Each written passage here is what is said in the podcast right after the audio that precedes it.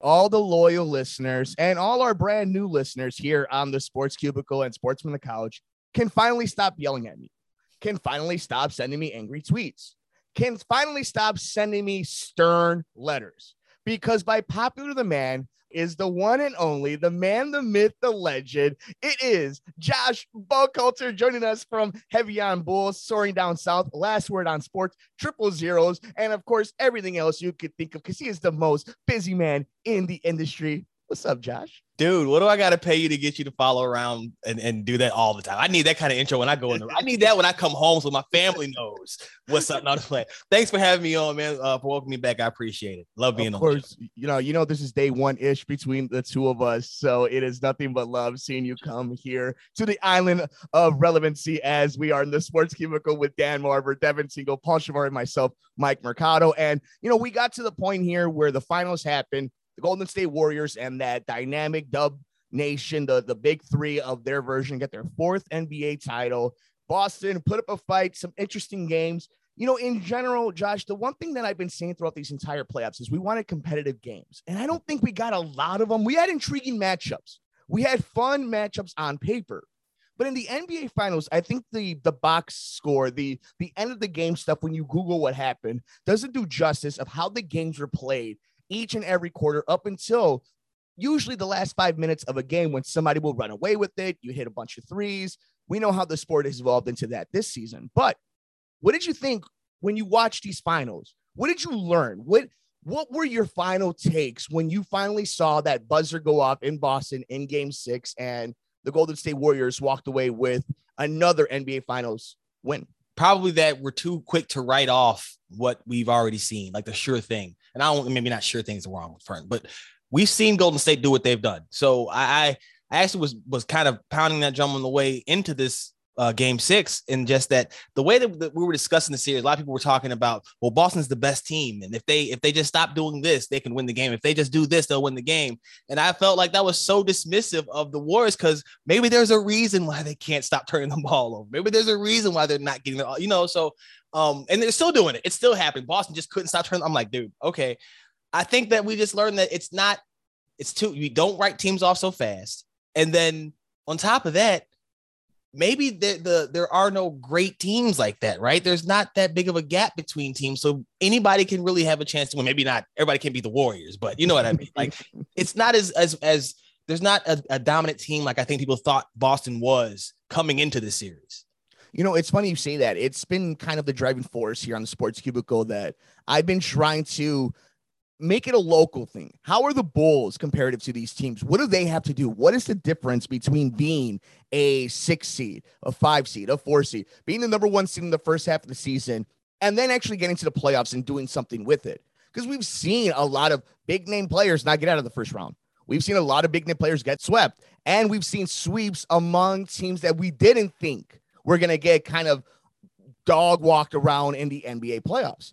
So I'm sitting here wondering, as a Bulls fan, how far are they from actually winning? And I don't want to get too far away from the actual finals, but that's what I think we learned from this six game series more than we did in the bubble season and the season after the bubble season. I think what we finally learned was as long as you're creative with your roster and you do got a couple of dudes, you might have to have a, a guy but as long as you have a couple of dudes and you're able to be creative with your roster, like they turned Andrew Wiggins and Jordan Poole to NBA final studs. Like that's what this team did. D'Angelo Russell was part of this rus- uh, this roster at one point.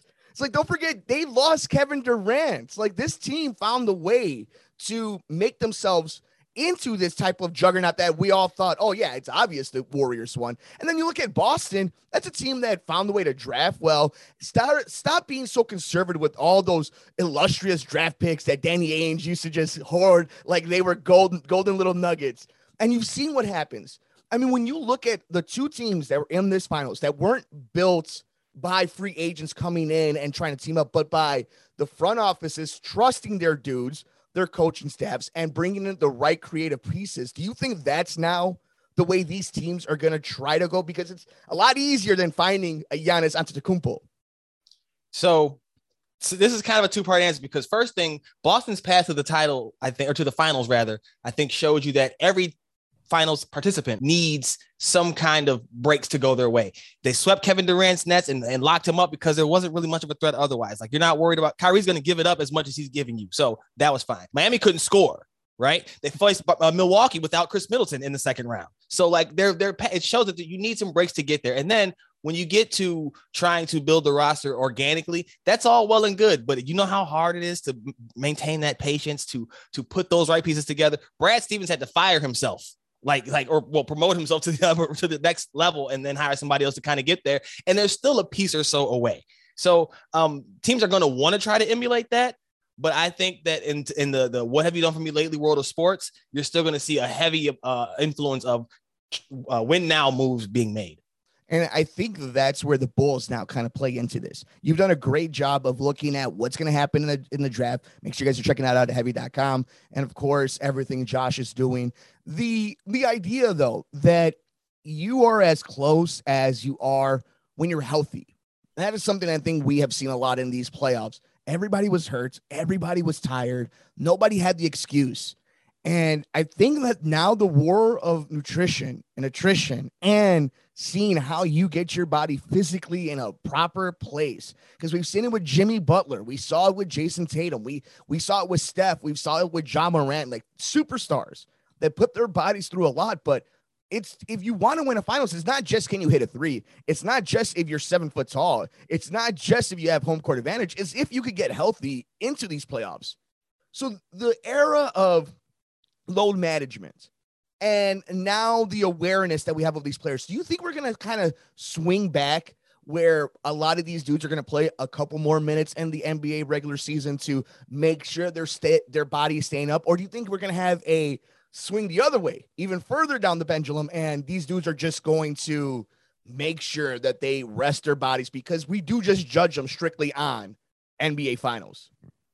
I think that you'll see the latter. I think you'll see more, and and I, I, wouldn't even say that you see guys leaning into the resting thing as much as you see teams emphasize their depth more. You want to have those guys get prepared throughout the regular season, so if you have to call them in the postseason, you don't have a fear of putting them on the floor. Um, covering the Hawks, I've seen Nate McMillan refuse flat out to put guys on the floor, young guys on the floor, until they quote unquote earn their minutes. But it's hard to earn your minutes when you're not getting a chance. Um, conversely, the Bulls, we keep trying to throw Patrick Williams out there and for all the talk of you know the, the health the Bulls need to have, two of their biggest injuries, Williams and Caruso, were freak accident things. Like that just doesn't happen all the time. Now there's concern over uh, Zach LaVine going forth and really over Lonzo Ball, who's still apparently trying to recover. But like it, it it's it's not necessarily gonna be guys wanting to rest more. As like I said, as much as teams trying to emphasize their depth, so that when it comes time to call on it, you can just call that guy. Hey, come on, and you you know that he can come and run the offense. He can come and hit the shot. He can come and grab that critical board, and you're not worried about a drop off. So speaking of drop off, you think you talked about Zach LaVine and these injuries with Caruso and Patrick Williams, how they affected this Bulls team, and obviously DeMar's going to have to come back to the medium at some point. Still a top 25 player in the NBA, maybe, but you know it's still going to be a drop off from the guy who was in the MVP talk in the first half of the season. But I'm watching these finals, I'm watching these playoffs, and yeah, Andrew Wiggins had a wonderful showing out party. Jordan Poole has had a nice season. I mean, Andrew Wiggins was an all star, for God's sakes. You know what you're getting from Klay. At least you think you do, especially coming off of the ACL and the Achilles. Klay was on his dream. That's crazy. I mean, the fact that after 900 days, this dude is out there in the NBA Finals. I mean, he's a he's a he's legitimately an X Men mutant. But and then Steph, you know Steph, and you know Draymond, what you're getting. And then I think about Zach. I'm like, Everybody at 100% if we're playing 2K22, right? Everybody's got 100% on their Gatorade meter.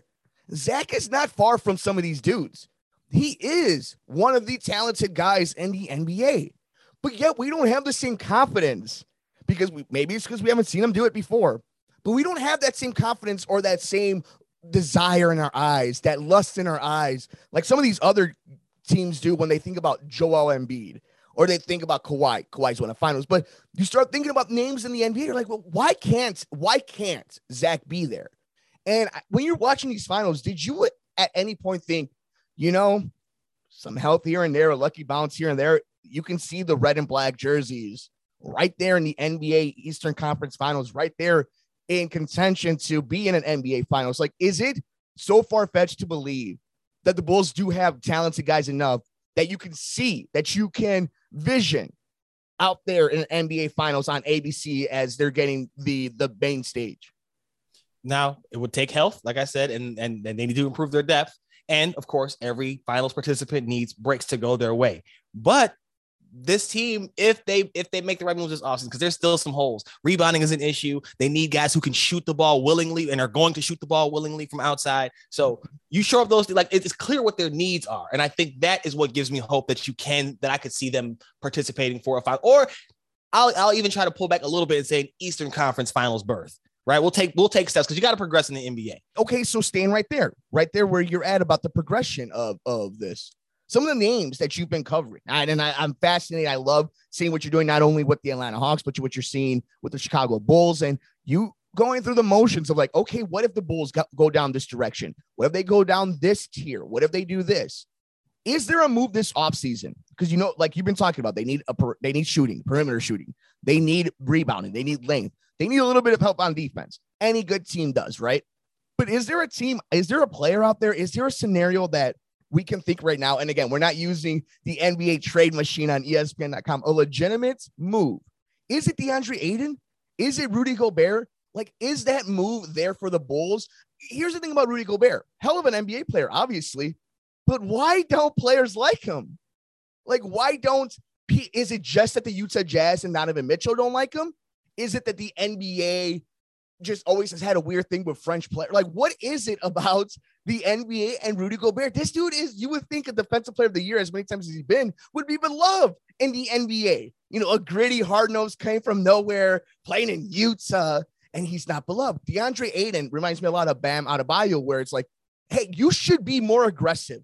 You have no excuse for not having 25 and 15 every game. There's nobody in this league that can stop you. So like there is still questions if you go down that road. Yeah, no, I agree. Um, and and we'll go from the back to the front. DeAndre Ayton is a guy that concerns me because whenever you give a guy money, they become more of what they already are. And he's got mm. he's got problems with Monty Williams, who is one of the, the most beloved coaches in the NBA. And as a person, not even just as a coach, as a person, and you're mm-hmm. bumping heads with that guy, that's a big red flag for me. If your your team that drafted you first overall is having this much hesitancy about what you're supposed to be, a, what is supposed to be a generational talent. That gives me cause for pause. For Gobert, listen, it's weird because I'm such an anti-Gobert guy. the fact that I think that he is the piece to get that would get the Bulls. I'm not gonna say title, but as close to a title contention as you're gonna get with one move in an offseason. I it, it shows you how much I believe he's a good fit for this. He's exactly what they need. And for anybody, and I know the biggest concern is, well, what's he going to do with the spacing? Because he doesn't shoot threes. He's gonna, how's he going to space with DeMar DeRozan? Well, we know DeRozan's going to shoot regardless, mm-hmm. right? So would you rather have somebody who you know is going to be down there to grab the rebound and put it right back in the in the in the basket? That's what I would like. He's an elite finisher when he does get the ball. Monster screen. Guys don't like because he's French, like you said. It's because he's French and because he touched the microphone uh, with with COVID. So it's it's it's other stuff. It's not basketball for Rudy. It can't be. It can't be when guys like Ben Wallace, Draymond Green, and Andre Iguodala is still in the league for God's sakes. Like this, we we the NBA loves these dudes, these hustle dudes, whether they're six foot nine or seven foot four. It doesn't matter. Like you know, a Boban is still in the in the league. Like it's it like they it doesn't make sense to me that people don't like him. But I, I think the the interesting thing about what the Bulls have to do now, right? Let's say there is this offseason move. Let's say there is a big name that they could go out and go get. Heck, throw Karl-Anthony Towns if you want in there. Throw whoever you want. What is the move for the Bulls to make though? Because I think fans and people in the media who just kind of like making hot takes don't understand that, yeah, we want something back, but in order to get something back, we have to send something over. Mm-hmm. So, I, is Patrick Williams? Are you willing to get rid of Patrick Williams? Are you willing to get rid of what 18th in the in the draft? Are you willing to get rid of Coby White? Vucevic, at the very least, has to be part of a deal with another superstar just to match contracts.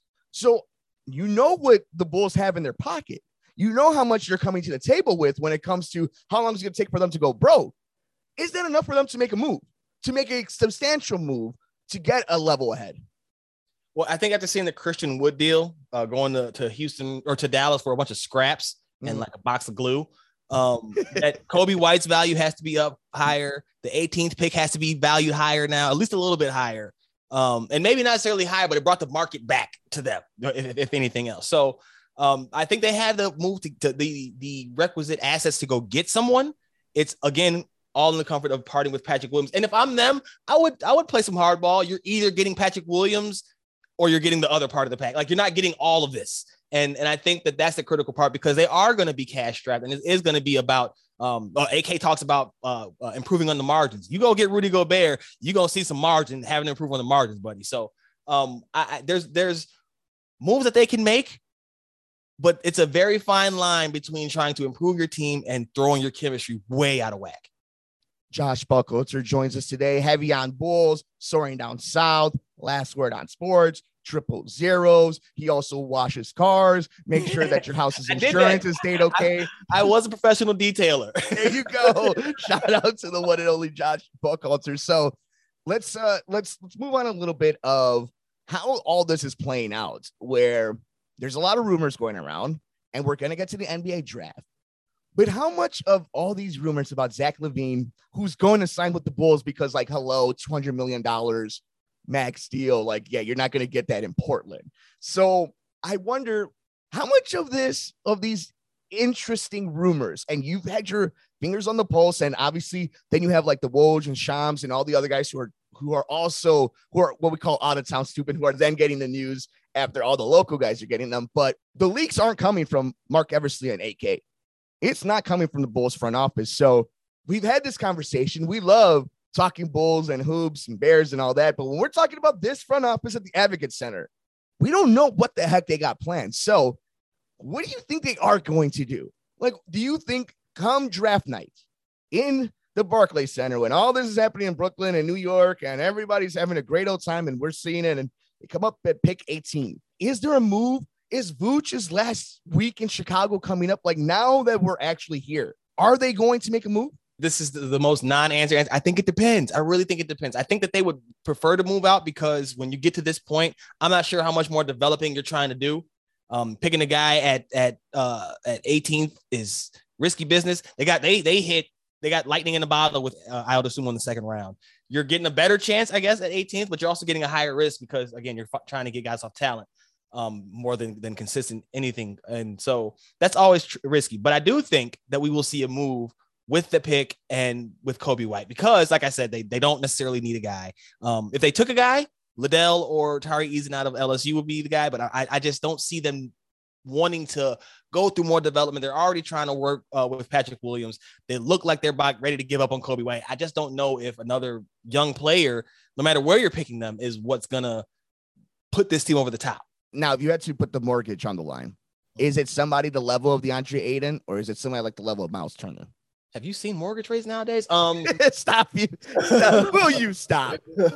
I, I, I don't, I don't know. I think that the big move might wait till next season. I could see they talk about Vooch so much that I, I could see them trying to write it out with Vooch into the trade deadline and then doing something at that point in time to flip him for something else because he's going going into the last year of his deal. That to me has been a bigger factor than I think anything in what they might end up doing because you have to consider are you trying to bring him back on another contract if the uh the perceived decline is a reality like what if they everybody's healthy and he still doesn't look comfortable in this in the with the group what if he's still not able to defend well because even with uh, alonzo and caruso in front of him these are things that i think are going to impact what they're trying to do on draft night and then who's responsive who's I, I, I got some there's some ears about some things about Vooch that maybe there's some takers, you know. So you guys have to check out him for that. But like there's there so there could be something coming. It's all a matter of how committed are they really to Vooch and and possibly having to extend him next year? And then what is it that where is their line with Patrick Williams? I think that's the part that we haven't seen. If you're not giving him for Rudy Gobert,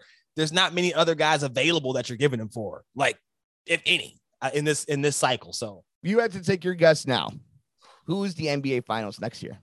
Oh man, it would be easy to say Golden State's going back, but I, I think that they did a little bit of they got they get they had their breaks come their way. Ja Morant missed like half that series. Um, I, I, would. Oh man, that's a tough question. We're so. I'm still up in the in the in the. I'm still drunk off of the, the, this game. Uh, okay, I'll go. I'll go with uh a return by Phoenix. Okay.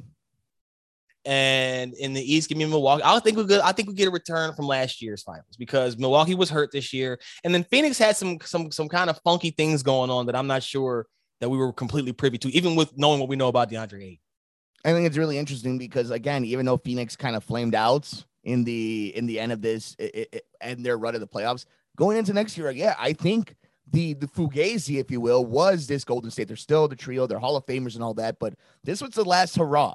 This was it. You know, it we're always the it's always bad to predict when the, the fall is gonna happen. How many times have people predicted the end of Tom Brady? Mm-hmm. And like that's the level Steph is. Like he's one of the greatest players who cha- he's one of the players in his era who actually changed the game.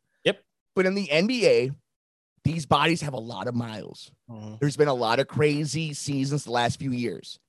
I think it's going to be tough for Golden State to make another run through that murderous road that is not just the Western Conference anymore, but the Eastern Conference. And if mm. you're Boston, you got to strike when the iron was hot, which is now, but you you had to survive Brooklyn.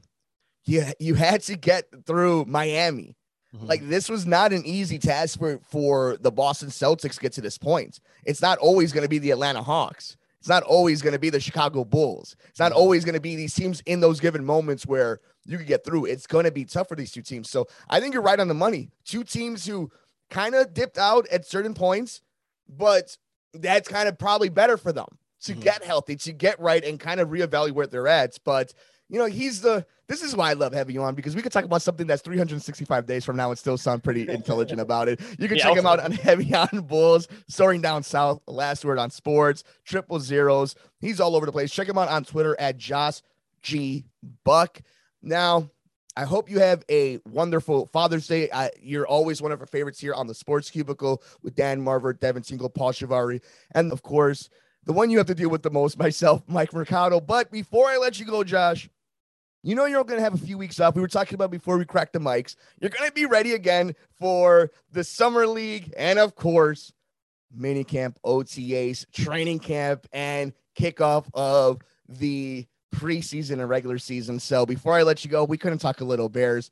Optimism hasn't been great when we've seen the offense out there. Justin Fields being honest, saying he's not ready. Unlike last year, where he was like, "Oh, the game's really slow for me." It's like, "Oh, welcome to the NFL, kid." Where are you at with the Bears when it comes to your optimism, knowing that you're gonna have to cover this team for only 17 weeks, fans, because they're not going to the playoffs? it could be a long season. And listen, I'm one of the few who sees a path to postseason play for them. And I, I, I don't say that tongue in cheek. It's going to be ugly. They're going to have to do things 1920 style. And I'm, I, I point to the Philadelphia Eagles of last year um, and their, their switch to a, a run heavy, run heaviest offense in the NFL. Um, and, and Jalen Hurts was not throwing the ball well. So if you get a better version of that from Justin Fields and a consistent running tag that you've seen from David Montgomery, Khalil Herbert, um, I think you can have some. It all depends on what they do with that, how that offensive line shakes out. Braxton Jones has been surprising people at left tackle. Um, Teven Jenkins is supposed to is, is supposed to be the right tackle, it's been Larry Borom. Who knows what's going to happen up there? Um, wide receivers are concerned. Got something coming out for last word about um, who they've been they've been urged to go and pursue big name, big money wide receiver. So uh, that's probably the area that I would try to attack now because I think that if you get cohesion with the offensive line, it might necessarily it might be a little bit better than trying to go out and get raw talent. You need talent in that wide receiver room. All right, listen, Byron Pringle, good story, cool name. You know, Equanimeous St. Brown, same deal. I need some guys that I know I can count on, and I need that I know Fields can count on when he's chucking the ball down the field. You know what I mean? So I I, I have optimism, but it's very tedious. It's very, very, very much on the fine line of a one slip and y'all, it's out. It's over. you know, Josh, the only thing I don't want is to go through the Jay Cutler thing of, well, they hmm. only gave him Devin Hester. Mm. Like, well, only only had this is that like I don't want to go through it. You have it's on Justin now. Like if I'm gonna be hard on Patrick Williams, it's now time for me to be hard on on Justin. And I'm I'm all about Justin Fields. We do not slander the name of Justin Fields here on the Sports Cubicle, but like That's it's time why, to show. It's gonna be tough that's why it's made what they've done with his with the weapons that he has a little bit suspicious. They're claiming that they're all in. You kind of got to show it. The resources that have been allocated, you know, just haven't shown that kind of dedication. And you can say, well, you know, with better performance from him, they'll look better and things will be better. That's cool. Cool story, bro. But we see teams trying to acquire high priced weapons all the time for a reason. Like Tom Brady went to Tampa for a reason, and it wasn't just the sunshine. well, no, it definitely wasn't the sunshine. He almost ended up in Miami too, but that's a whole nother can of look at what they got this offseason for Tua. Like this isn't this isn't a game, and they're I, they're very much playing with fire. Well, you're seeing it around the league. Joe Burrow, Justin Herbert, like these, you have to not only do you have to find the quarterback, but then you have to get the weapons for him and let the magic work because that's the league that we're in right now. And you have the worst wide receiver room in the NFL. No offense to these guys, but if you're going around, like Philadelphia just got AJ Brown, like, and that's the thing. Like, and, unless you find that dude, and this is the problem the Bears are going to have this season, I don't think they're going to be bad enough to get a top three pick. They're going to win seven games. Mm. And like, that's the thing. Like, I, and and and seven. That's what middle of the pack of the draft again. You're going to try to find a stud wide receiver. The wide receiver is the running back of the 1990s. Mm. That is what the wide receiver is. And you ha- don't have yourself an Emmitt Smith. You don't have yourself a Derrick Henry. You don't have yourself any of these cats that are changing the league. You might have the quarterback to help it out, but you don't have the wide receivers. But it'll be something that we'll be covering and yelling and screaming about come this summer and fall. Josh, where can the people, the millions and millions of fans, find you? Man, follow me on Twitter at Josh E Buck. Facebook page is Clocker Sports and the website, clockersports.com. Proud of you, my brother. We will talk to you soon. It is Devin Tingle. It is Paul Shivari. It is Dan Marver. I'm Mike Mercado. You're tuned in to the Sports Cubicle and Sports from the Couch here on WCPT 820 AM.